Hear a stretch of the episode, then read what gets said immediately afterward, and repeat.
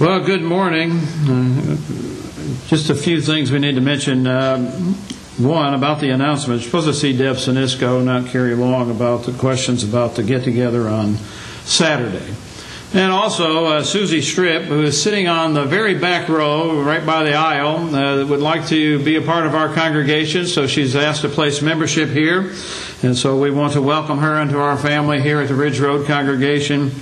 And so uh, if you haven't got to know her or introduced yourself to her, please do so. Uh, because I believe uh, we have a good family here, and I want uh, people to realize just how happy we are to be together. Looking at the screen, you might think that I missed the day. Thursday was the day of Thanksgiving, and I'm grateful that we live in a nation where we have a proclamation or we have a day that is set aside to be thankful for what we have and thankful to God uh, for what we have. But I thought it would be good to remind us. I wanted to step away from our series that we're looking at on the abundant life and talk about uh, being thankful. Because I think that sometimes we just kind of move on and we don't real, real, realize what the Bible has to say about it.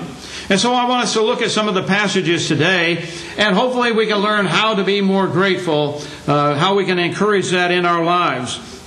Because there have been many uh, uh, Thanksgiving Day proclamations over the years, but perhaps the Scripture is the one that we need to look at.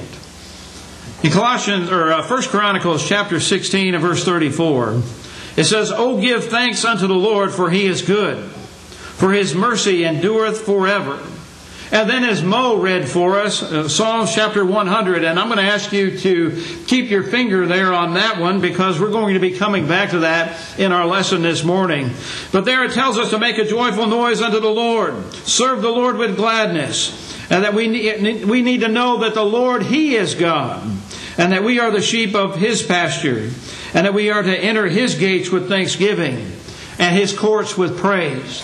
And we need to be thankful because he is a Lord, he is good. And his mercy is everlasting, and his truth endureth for all generations. Now, I did not read that word for word, but those, that's the point of that uh, psalm that we need to understand. And then in Colossians chapter 3, verses 15 through 17, it says, And let the peace of God rule in your hearts, to the which also ye are called in one body, and be ye thankful. Let the word of Christ dwell in you richly in all wisdom, teaching and admonishing one another in psalms and hymns and spiritual songs, singing with grace in your heart to the Lord. And whatsoever ye do in word or deed, do all in the name of the Lord Jesus, giving thanks to God and the Father by him. As a nation, as God's people, as a congregation of God's people, we should be very thankful. The Bible shows us here that we are to be thankful. And it really, to me, it should not even have to be a command. We need to look at what we have and realize what God has given to us and how we've been blessed. Those of us that are members of the body of Christ, how we've been blessed with the, the promise of salvation. That we can have our sins washed away and that we can have a relationship where we can call God our Father and Jesus our elder brother and that we can call each other our brothers and sisters in Christ. That is something that we need to be thankful for because God has blessed us tremendously. And so I want us to look this morning at cultivating or encouraging a heart of uh, gratitude toward God. And so the first thing I want us to see in Psalms 100, where David says, Make a joyful noise unto the Lord. What does he mean by that? What does he mean to make a joyful noise unto the Lord? Well, we are to be vocally, or we are to vocally proclaim our joyful thanks to the Almighty God and it is to be done with enthusiasm and excitement. We should be able to tell people, to show people what God, how God has blessed us, how He loves us and cares for us. And we need to have enthusiasm as we do that. We are, or the Hebrew word that is used means to make a public acknowledgement, to verbally confess, or to announce our thanksgiving. In the Hebrew mind in David's time, it was never enough to thank God quietly or privately. It was to be public. Our praise was to be heard by others. Their praise was to be heard by others. And brethren, I believe that our praise needs to be heard from others. To the faithful Hebrew, genuine thanks, thankfulness was not to be kept quiet. Read again the Old Testament verses that praise God, and we see it as part of the context that you'll find that it is to be done with joy, enthusiasm, and excitement. The very idea of praise seems to include excitement and enthusiasm for God and His care. When we're thankful for something, we get excited about it. We show that enthusiasm to others. We're thankful for something that's happened in our life that's good, we tell it with excitement. We tell it with enthusiasm. Paul tells us that joy is a fruit of the Spirit which we've been looking at. And that fruit of God is the evidence of Him living in our life. So let me say this if God is the Almighty of this universe and He lives in us, we should be filled with joy, and that joy is something that we cannot keep silent about. I think of Paul and Silas in jail. Do you think that they had that excitement and enthusiasm and love for God? And even in their situation that we looked at in one of our sermons, they still were able to sing praises to God. I believe that shows their thankfulness for what God had done for them. We're to shout with joy to the Lord, all the earth, as it says in those verses. Worship the Lord with gladness. Come before Him with a joyful song. May we cultivate such joy in our lives and have that excitement in our thanksgiving to God. Second point our thanksgiving is to be expressed by worshiping God gladly. That means that we're excited to be here. That is something that we look forward to. That is something that we anticipate throughout the week, looking forward to that day that we can come and worship God. How many of us have that attitude? Enter his gates with thanksgiving and praise. Now I realize that this isn't the temple, that this building isn't sacred, but we come here to worship our God. How many of us have that enthusiasm and excitement about being here to worship the Almighty? Now, we might get excited about seeing each other, and that's good. But are we just as excited or more excited because we're here to worship and praise the Almighty? In Romans chapter 12 and verse beginning of verse 11, we find that thankful people are to be obedient, worshiping and serving people. Because it tells us in those passages of Scripture, Romans chapter 12, beginning in verse 1, I beseech you, therefore, brethren, by the mercies of God, that you present your bodies a living sacrifice, holy and acceptable unto God, which is your reasonable service. And be not conformed to this world, but be ye transformed by the renewing of your mind, that ye may prove that, or what is that good and acceptable and perfect will of God. You see, God wants our worship. He wants to hear that we're thankful for all that He's done for us, but He also wants us to realize that our body belongs to Him and that we are that living sacrifice that we are to be holy and acceptable in His sight, and that we are to serve Him with gladness as we go through this life. And in the wilderness, we see where Jesus, when He was tempted by Satan, in Matthew chapter 4 and verse 10, it was there that He said, Get thee hence, Satan, for it is written, Thou shalt worship the Lord thy God, and Him only shalt thou serve. So, what is Jesus saying to Satan? That God is deserving and that God is to be worshiped, and it is God that we serve. So we want, or God wants us to be obedient to His Word, and by being obedient to His Word, we're thankful. And so we lift up praise to God, and we serve Him out of the gladness and joy that we get by having God in our lives.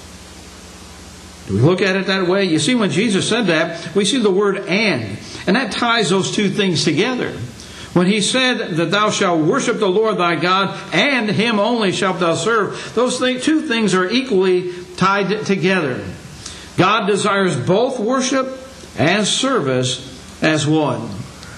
In Ecclesiastes 12 and verse 13, it was Solomon who said, Let us hear the conclusion of the whole matter. Fear God and keep his commandments, for this is the whole duty of man. You see, Solomon tried a whole lot of things. He's like a lot of people that I know. They think all these other things are going to bring happiness and contentment and put joy in their heart. All those worldly things. Solomon tried a lot of them. But when he got right down to it, he realized that all of that, all of that stuff, all of those things that he tried was vanity. And the bottom line fear God, keep his commandments, for that's the whole duty of man. Brethren, joy, thanksgiving comes from a heart that is right with God. Jesus said in John chapter 14 and verse 15, If you love me, keep my commandments. Question is, do we love God? Do we love Jesus? Are we keeping those things that He's told us to do? Are we keeping His commandments? You see, our joy for God is expressed in our worship service. Let me just say this to those who don't want to come back on Sunday evening or to Wednesday night Bible study. And I want to say this as kindly as I can, but I want us to think about our need, or we need to consider our gladness, our joy, our thankfulness to God when we decide not to come and worship Him. Can we really say the words that David said Psalms 122 and verse 1, when he said, I was glad when they said unto me, Let us go into the house of the Lord. Can we say that truthfully? If we intend to not be here, and we purposely intend to not be here when we worship God, are we glad? Are we rejoicing? Are we worshiping and serving Him? When we decide to play something else before praising Him in song, in sermon, and in prayer, think about it. Give us some thought. You remember it was Paul who said in 2 Corinthians chapter 5 and verse 14, For the love of Christ constraineth us. In some versions it says, the love of Christ compels us. And you think about that. When you realize the love that Christ had for you, the love that God had for you, and what they did so that we could have that relationship with Him, does it compel you? To do what God wants you to do? To live the way God wants you to live? To worship the way God wants you to worship? To be thankful what God has blessed us with. Think about it. Think about what God's done for us spiritually. He's made it possible that we could have our sins blotted out, remembered against us no more. He's made it possible that that blood can continually cleanse us when we take care of it the way that God has prescribed in His Word. Think about it our everyday blessings from Him that He gives us every day, that sustains our physical lives, that helps us to make it through the day, that gives us people around us that care about us. All those blessings that God has blessed us with physically. Think about the freedoms that we enjoy in this country where we have the privilege of being able to come together unmolested, unpersecuted. Uh, we can come together and worship God freely. Oh, there's people out there that don't like us coming together, but there's laws that protect us. And we live in a world and in a society, our society especially, where we have that freedom. Some places you're going to be beaten if they catch you worshiping God. You may be put in prison for worshiping God. You may be put in prison for carrying a Bible. But not so here. Are we thankful for all the good things that God's blessed us with? His protection and His grace. The grace that He extends to us when we didn't deserve it. But He made it possible that we could have our sins blotted out. Because Jesus died on the cross and He extended that plan to us. You know, how many times has somebody done something to us as an individual? And we kind of just kick them to the curb because they don't deserve our friendship. They don't deserve to be able to be around us. Aren't you thankful that God isn't like that? That God doesn't kick us to the curb and say, well, look what you've done. You get what you deserve. Well, you made your bed, now you can lie in it. God doesn't say those things. He always has a door open so that we can come back. That's a blessing that He's given us. He protects us because we realize that no matter what man can do to us here on this, on this earth, they may put us in prison. They may beat us. They may uh, kill us. But they can't take God out of our lives. And they can't take away that home in heaven that He's promised to us if we're faithful, even if it costs us our life. In light of all that, we need to be thankful not for all of those things but thankful because God is God. How can we keep from worshiping and serving Him with gladness, joy, and thanksgiving? In 2 Corinthians chapter 3 and verse 2, ye are our epistles written on our hearts, or in our hearts, known and read of all men. People read your life. Whether you like it or not, I know that there's celebrities and there's uh, sports figures. They, they don't want to be a uh, someone that people that look up to or admire. They don't want to be that role model. But guess what? We're all role models one way or another, whether we like it or not. Somebody's watching us. Paul put it this way as children that we are lights shining in the universe sent to serve others. That, like Paul, Christ is living in you and me. That's exhibited by evidence of the fruit of the Spirit in our lives. You see, if God, if Christ are living in our lives, then that Spirit is going to show forth the fruit of that Spirit, which is love, joy, peace, patience, kindness, goodness, faithfulness, gentleness, and self control. All of those things would be in our lives. Listen, your life, my life, is an epistle that people are reading every day.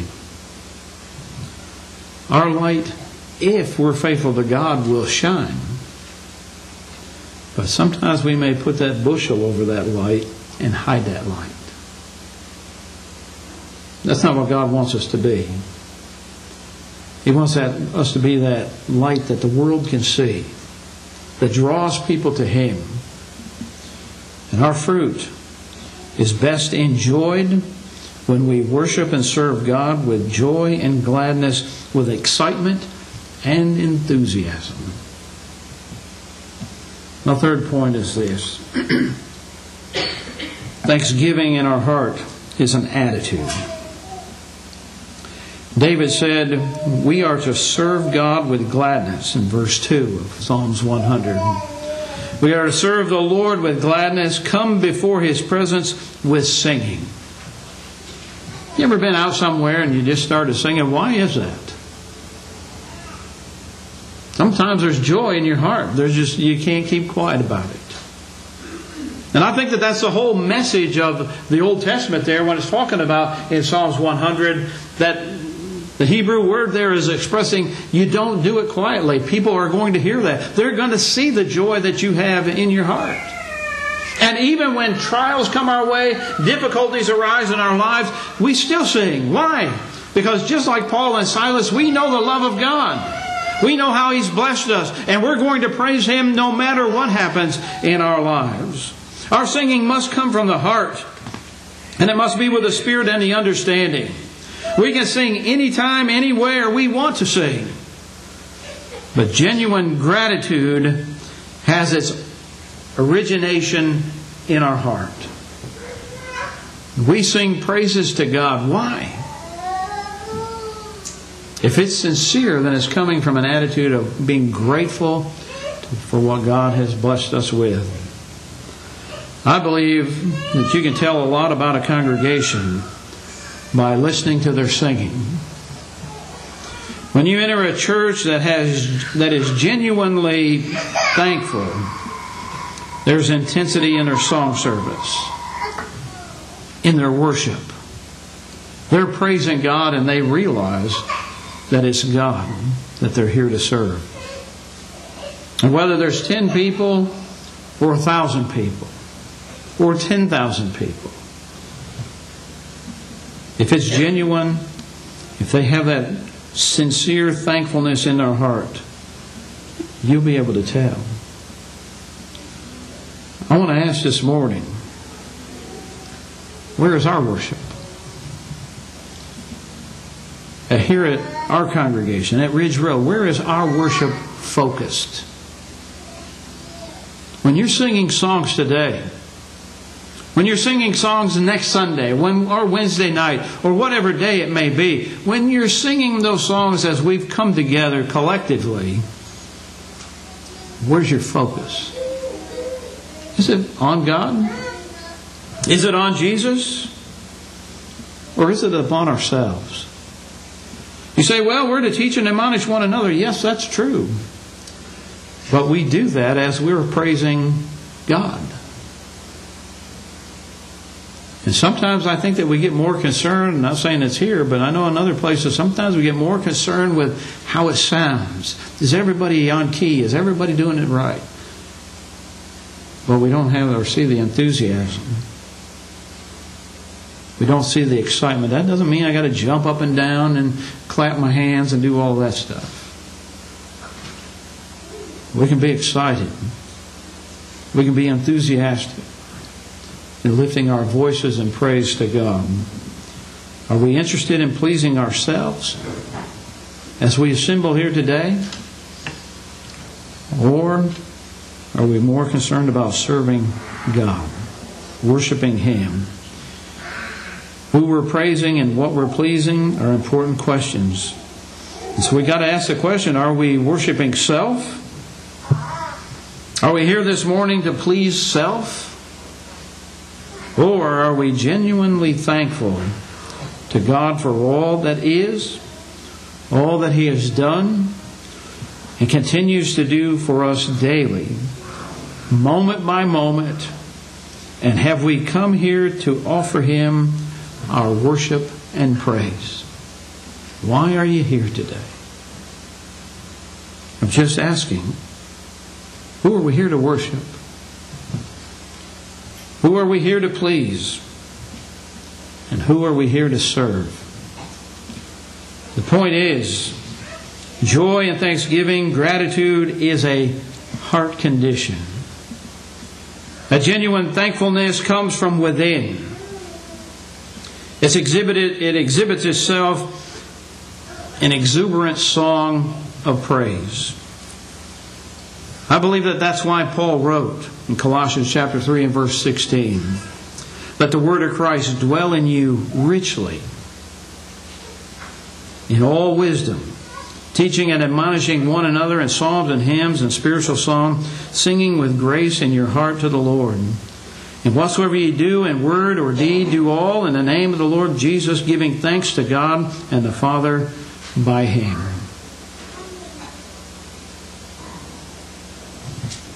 There's a song in our songbook, it's hymn number 251.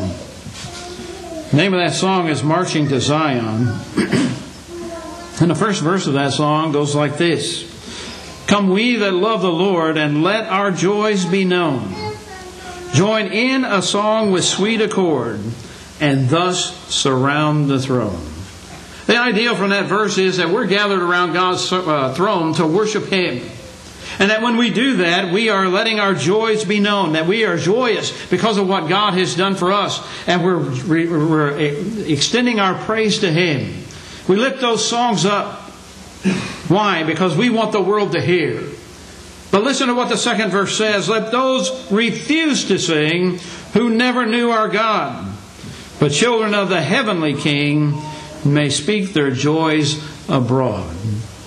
My friend, there's a difference in knowing God and just knowing about God. There's a difference when you have Jesus and God in your life and in your heart than just saying that, yeah, I know who God is, I know who His Son is. There's a big difference. Do we know the shepherd? We are his sheep, but do we know the shepherd? You know, uh, I, have read, I've never seen it, I've read that over in, uh, in, the, uh, in the areas where the New Testament was written that the shepherds could say or call their sheep, and they would all be in pens together, but those sheep knew their shepherd. They knew by the call or the sound of his voice that that shepherd was theirs, and that they would respond by doing what he was calling them to do. Question is, do we know the shepherd? enough to obey His voice. And that shepherd is God. That shepherd is Christ. Do we know them well enough to follow them and do what they want us to do? Psalms 100. Know the Lord is good. That we are His people, the sheep of His pasture. And then look at verse 5. Note some phrases there. For he is, for the Lord is good. He's always good. Do we realize that? Is he only good in our lives when he gives us what we want and everything's going the way we would like for it to go? Is he only good when everything's rosy? Or is He good no matter what's happening in our lives? Brother, if we really know God, if we sincerely trust Him, if we're really thankful for what He's given us, then we realize that He's good no matter what comes our way. The New Testament scriptures tells us that every good thing in life as it says in verse 17 of James chapter 1 Every good and perfect gift is from above and cometh down from the Father of lights, with whom is no variableness, neither shadow of turning. So, what do we learn? That every good thing, our faith, our family, our food, our health, our happiness, all come from God.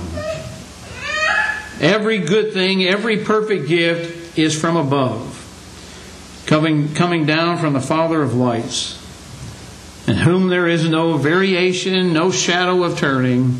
There is absolutely no darkness in God. God is good. God is always good. As it tells us in Psalms 100, His mercy is everlasting. His truth endures forever.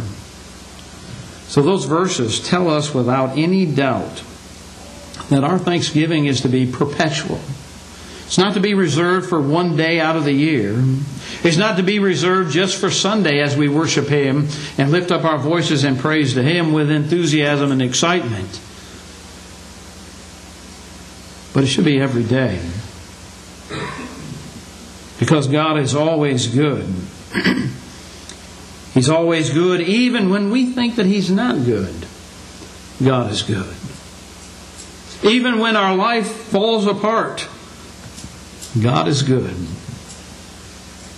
passage of Scripture in Habakkuk. I've heard it said so many different ways. I don't know how you pronounce that name for that ver- or that book of the Bible, but you know which one I'm talking about. I got it on the screen.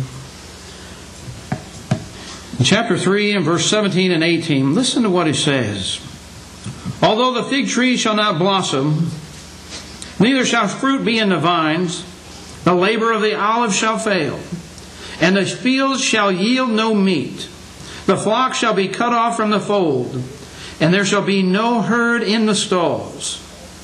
Listen to what he says, verse 18. Yet I will rejoice in the Lord. I will joy in the God of my salvation. Does this sound like somebody that has everything going for them in life that they would like? Sounds to me like someone that is struggling. Doesn't have food. Doesn't have the things that are necessary. But yet he realizes that he will rejoice in the Lord. Why? Because God is his salvation. In 1620, there was about 102 pilgrims that came to this continent to build a better life in a new world so that they have freedom of worship and serve God freely. Now, I know they're trying to change that description of history. You go to Plymouth Rock where they were uh, arrived or went ashore.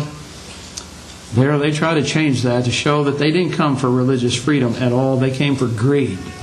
That's all they came for was greed. But that's not what the truth is. They came for religious freedom. And soon after they landed, 56 died due to starvation, disease, and a cold winter. They weren't prepared for that. And I've been on a replica of the Mayflower. Mayflower. And to think that there was a hundred people on that ship, plus the crew, was just beyond my imagination. Because they would be packed in there like sardines. But that's where they chose to stay while they built their community.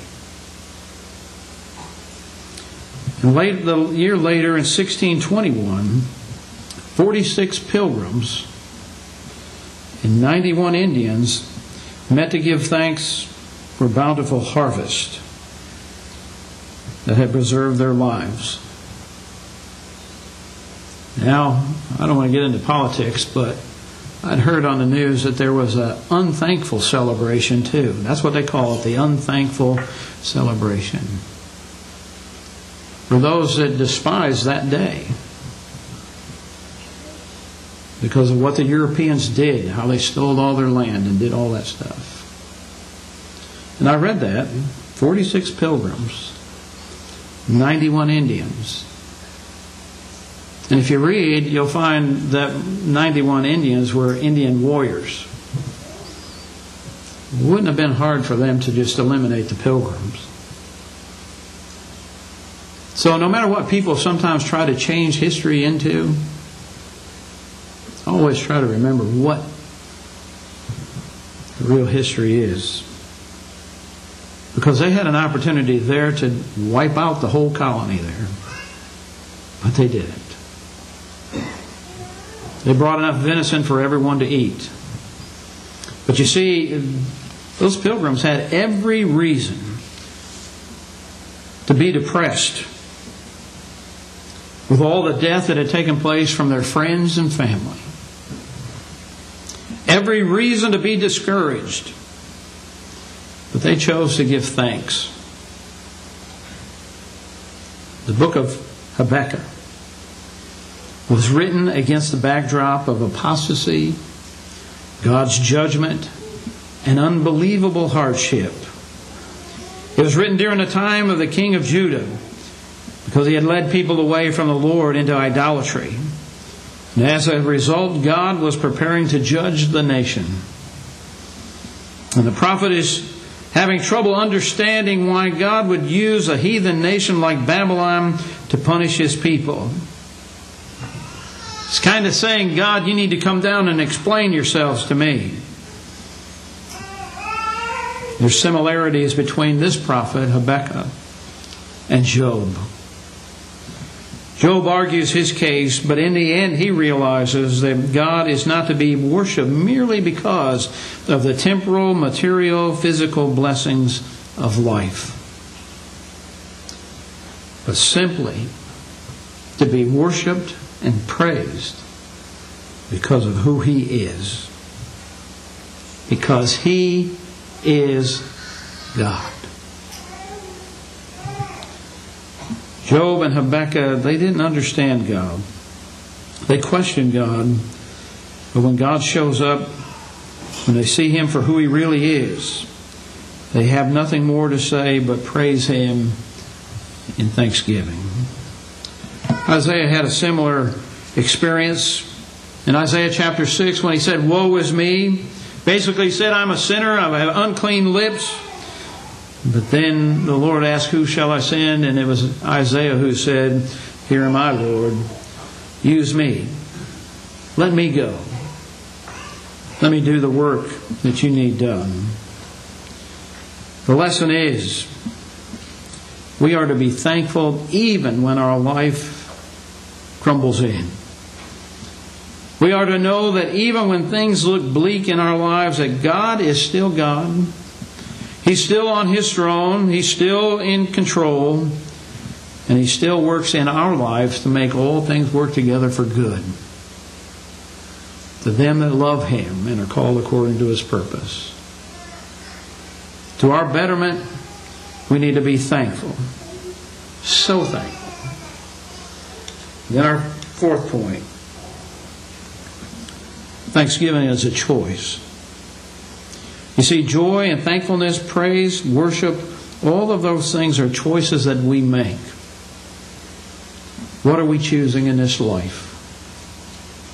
You see, I believe when we have that inner peace, because God is in our lives, that we're doing His will, that we can have peace with Him knowing that we're operating our lives in a way that's acceptable to Him, and that we have peace with one another, there's something that brings that inner peace in us.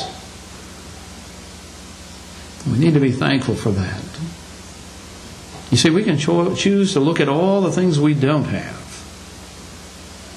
And many times we fail to look at the things that we do have. The blessings that God has extended to us. And if you're here this morning and you're not a child of God, I want to encourage you to choose joy. Choose to be a person of thanksgiving by faith and baptism into Christ. Because when you do that, you'll rise to be a new person. Forgiven of your sins because you've been washed in the blood of the Lamb.